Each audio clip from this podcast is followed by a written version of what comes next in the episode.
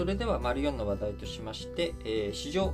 今週のね、市場とか相場がどういうふうになっていくのかというところについての予想を共有していきたいと思いますが、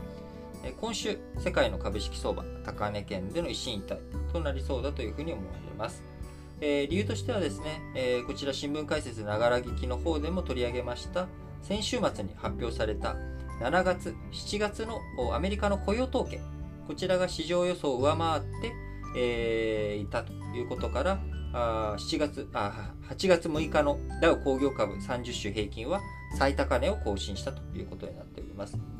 えまたあ、この米雇用統計の数字が力強いということから、年末から来年にかけて、えアメリカの中央銀行である FRB が量的緩和の縮小、テーパリングをやっていく上での前提条件の、え進んでいる、前提条件の整いが整い始めているということで、え、FRB の見立て通りに動いてきている。え、その結果、今後の将来のですね、え、金融政策の見通しがあ不透明感が減ったということもあり、まあ、株高を支えているという要因になっているのかなと思いますが、え、その一方でですね、新型コロナウイルスのデルタ型、こちらが世界で、え、感染が拡大しているということから、まあ、強気一辺倒にはなりにくいということで、まあ、一進一退となるんじゃないのかなというふうに思われます。えー、また、金利についてはですね、えー、株が高くなってきているということから、長期金利の低下、あこちらについては歯止めがかかっていくのかなと思われます。アメリカの景気回復、一段と進むっていうような見方が広がることから、あ今まで低下が続いてきてしまっていた金利がひとまず反転したという状況に今、えー、なっております。えー、10年もの国債利回り、7月15日以来、ほぼ3週間ぶりに1.3%台で取引を終えたということから、まああの金利については下げ止まっているということになろうかなと思います。えこういった状況からですね、えー、タイドルの円相場については、ドルの金利が、まあ、下げ止まって上がっていくっていうことから、えー、円相場については、えー、下落基調、円が、えー、円の価値が下がる、円安、ドル高に傾いてきているということになっております。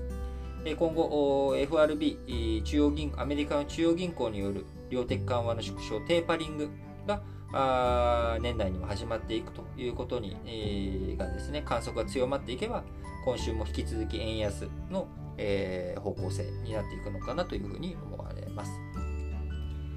えーまあ、そういったあ、まあ、アメリカの景気好調なんだけれどもというところで、えー、相対的にアメリカの金利やアメリカの為替、えー、アメリカの株が買われていくっていう状況ではありますが、世界で見るとですね、やはり新型コロナウイルスの、え、デルタ型の感染拡大、え、こちらが非常に懸念が強まっているということから、え、アメリカの原油先物の市場、原油先物については、えー、需要の伸び悩み、えー、が懸念され、警戒され、えー、少し売りがかさんでいくということで下落となっておりますが、まあ、今後どういうふうになっていくのかというところですね。えー、また、アメリカ農務省による穀物の需給報告、こちらも今週8月12日に公表されるということで、えー、天候不順などで生産見通しが下方修正されると見られるものの、市場ではもうすでに、まあ、天候不順などは織り込み済みということで反応は限られるということですが、まあ、8月12日に公表される需給報告、えー、穀物の需給報告によって、え、サプライズがあれば当然、えー、大豆の価格とか小麦の価格とかあその辺も大きく動く可能性が十分にあるので、えしっかりと様子を見ていく必要があるのかなと思います。ということで、今週、えー、日本はですね、まあ、お盆とかに入ってきて、まあ、オリンピックも終わって、そして今日、月曜日お休みということもあって、まあ、比較的ゆったりとした1週間というふうになるかもしれませんが、世界で見るとですね、まあ、真夏いろいろと動いていくっていう可能性もあるので、しっかりと市場相場についてはウォッチを続けていきたいなと思います。それでは次の話題に移りましょう。